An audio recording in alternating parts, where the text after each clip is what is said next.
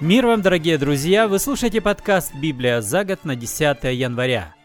Сегодня мы читаем книгу Иова, 3 и 4 главы, а из Нового Завета Евангелие от Матфея, 8 главу, первую ее половину. Книга Иова, глава 3, перевод Российского библейского общества 2001 года. А затем заговорил Иов и проклял день, в который был рожден. Вот что сказал Иов. Да сгинет день, в который я рожден, и ночь, что сказала, зачат мальчик. День тот да будет тьмой, пусть Бог на небесах о нем не вспомнит, и свет на него не прольется. Пусть он достанется тьме, пусть его охватит мрак кромешный, туча скроет, ужаснет затмение. Ту ночь да объемлет мрак, да не причтется она к дням года, в исчисление месяцев да не войдет. Та ночь да будет бесплодна, крик о радости не узнает. Пусть проклянут ее заклинатели дней, что могут разбудить Левиафана. Звезды ее в сумраке погаснут, но напрасно будет ждать она рассвета и ресниц зари не увидит, ибо утробы матери моей не затворила, не укрыла меня от страданий. Почему я не умер в утробе? Не погиб, едва из чрева вышел? Зачем меня взяли на колени? Грудью зачем кормили? Я лежал бы теперь в покое, я бы почивал, отдыхая, вместе с царями земли и их советниками, чьи постройки лежат в руинах, и с князьями, что копили золото, серебром наполняли дома. Похоронили бы меня среди мертворожденных, среди младенцев, не видевших света. Там стихает суета нечестивых. Там покой для изнуренных. Там и узников ждет облегчение. Им голос надзирателя не слышен. Там ничтожный великий вместе. Там раб не подвластен господину. На что дан страдальцу свет и жизнь тем, кому она в тягость? Смерти они ждут и не дождутся, ищут ее, словно сокровищ. На краю могилы они ликуют, радуются и веселятся. Темен путь такого человека — Всюду ставит Бог ему преграды. Стали ныне вздохи мои хлебом, льются слезы мои словно воды. Что меня ужасало, то со мной и случилось. Чего я страшился, то ко мне и пришло. Нет мне ни мира, ни покоя, ни отдыха, только смятение. Глава 4. Так отвечал Элифас из Теймана. Может быть, мои слова тебя ранят, но как тут смолчать?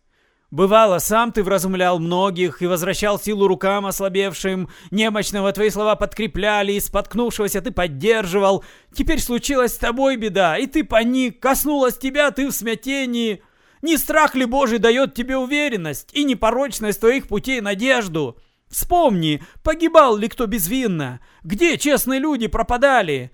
Видел я, кто в борозды греха сеет горе, сам его плоды пожинает. Гибнет он от Божьего дыхания, исчезает от дуновения его гнева. Львы рычат в полный голос, но вырваны у львят зубы. Погибает лев без добычи, и разбегаются детеныши львицы. Известно мне стало тайное слово — Ухо мое уловило шепот среди тревожных ночных видений, когда крепким сном спали люди, охватили меня дрожь и ужас, до костей пробрали. Дух мне в лицо повеял, и волосы встали дыбом. Он был здесь, но не различил я облика. Передо мной только смутный образ, тишина, и услышал я голос. Бывает ли человек прав перед Богом? Кто чист перед Создателем? Даже слугам своим он не доверяет, даже в ангелах находит изъяны, а тем более в тех, кто обитает в домах из глины, стоящих на песке, и кого прихлопнуть легче моли. Утром были, а к вечеру пропали, не заметишь, как сгинут навеки. Стоит выдернуть из них жилу, умрут непричастные мудрости».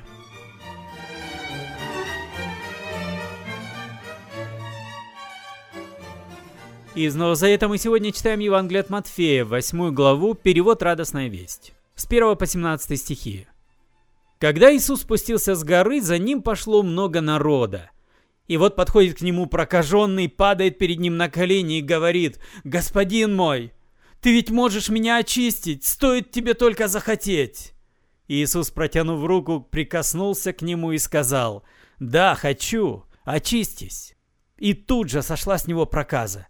«Смотри, никому не говори», — сказал ему тогда Иисус, «а ступай к священнику, пусть он тебя осмотрит, и принеси жертву, какую повелел Моисей, чтобы все это видели».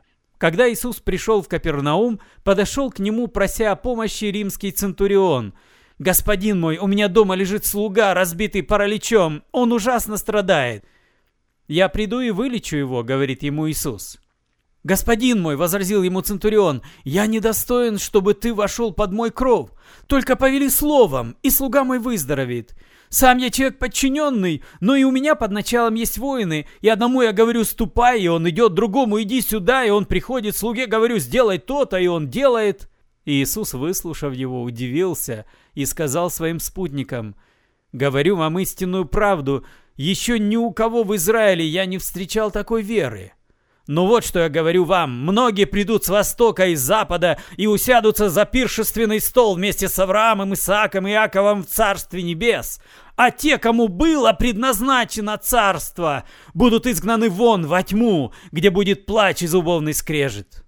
«Ступай домой», — сказал Иисус Центуриону, — «и пусть будет тебе по вере твоей». И в тот же час слуга выздоровел. Иисус пришел к Петру в дом и увидел его тещу, лежавшую в сильном жару. Он коснулся ее руки, и жар тут же спал. Она встала и накрыла для него стол. С наступлением вечера привели к нему множество одержимых. Иисус изгнал своим словом нечистых духов и излечил всех больных.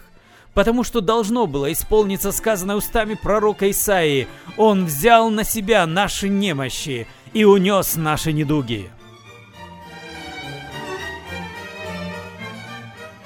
Вы слушали подкаст «Библия за год» на 10 января. С вами был Петр Цюкало. Спасибо за внимание. До свидания. До следующей встречи. Благослови вас Господь. Вы можете найти предыдущие выпуски нашего подкаста. Они начались с 1 июля прошлого года на сайте peterinna.com. Откройте закладку «Библия за год» и они там. Может быть, вы чувствуете, что эта программа «Библия за год» была бы полезной вашим друзьям и знакомым – мы будем рады, если вы сообщите им адрес, дадите ссылку на наш сайт, и они смогут также присоединиться к сообществу слушателей Библии за год.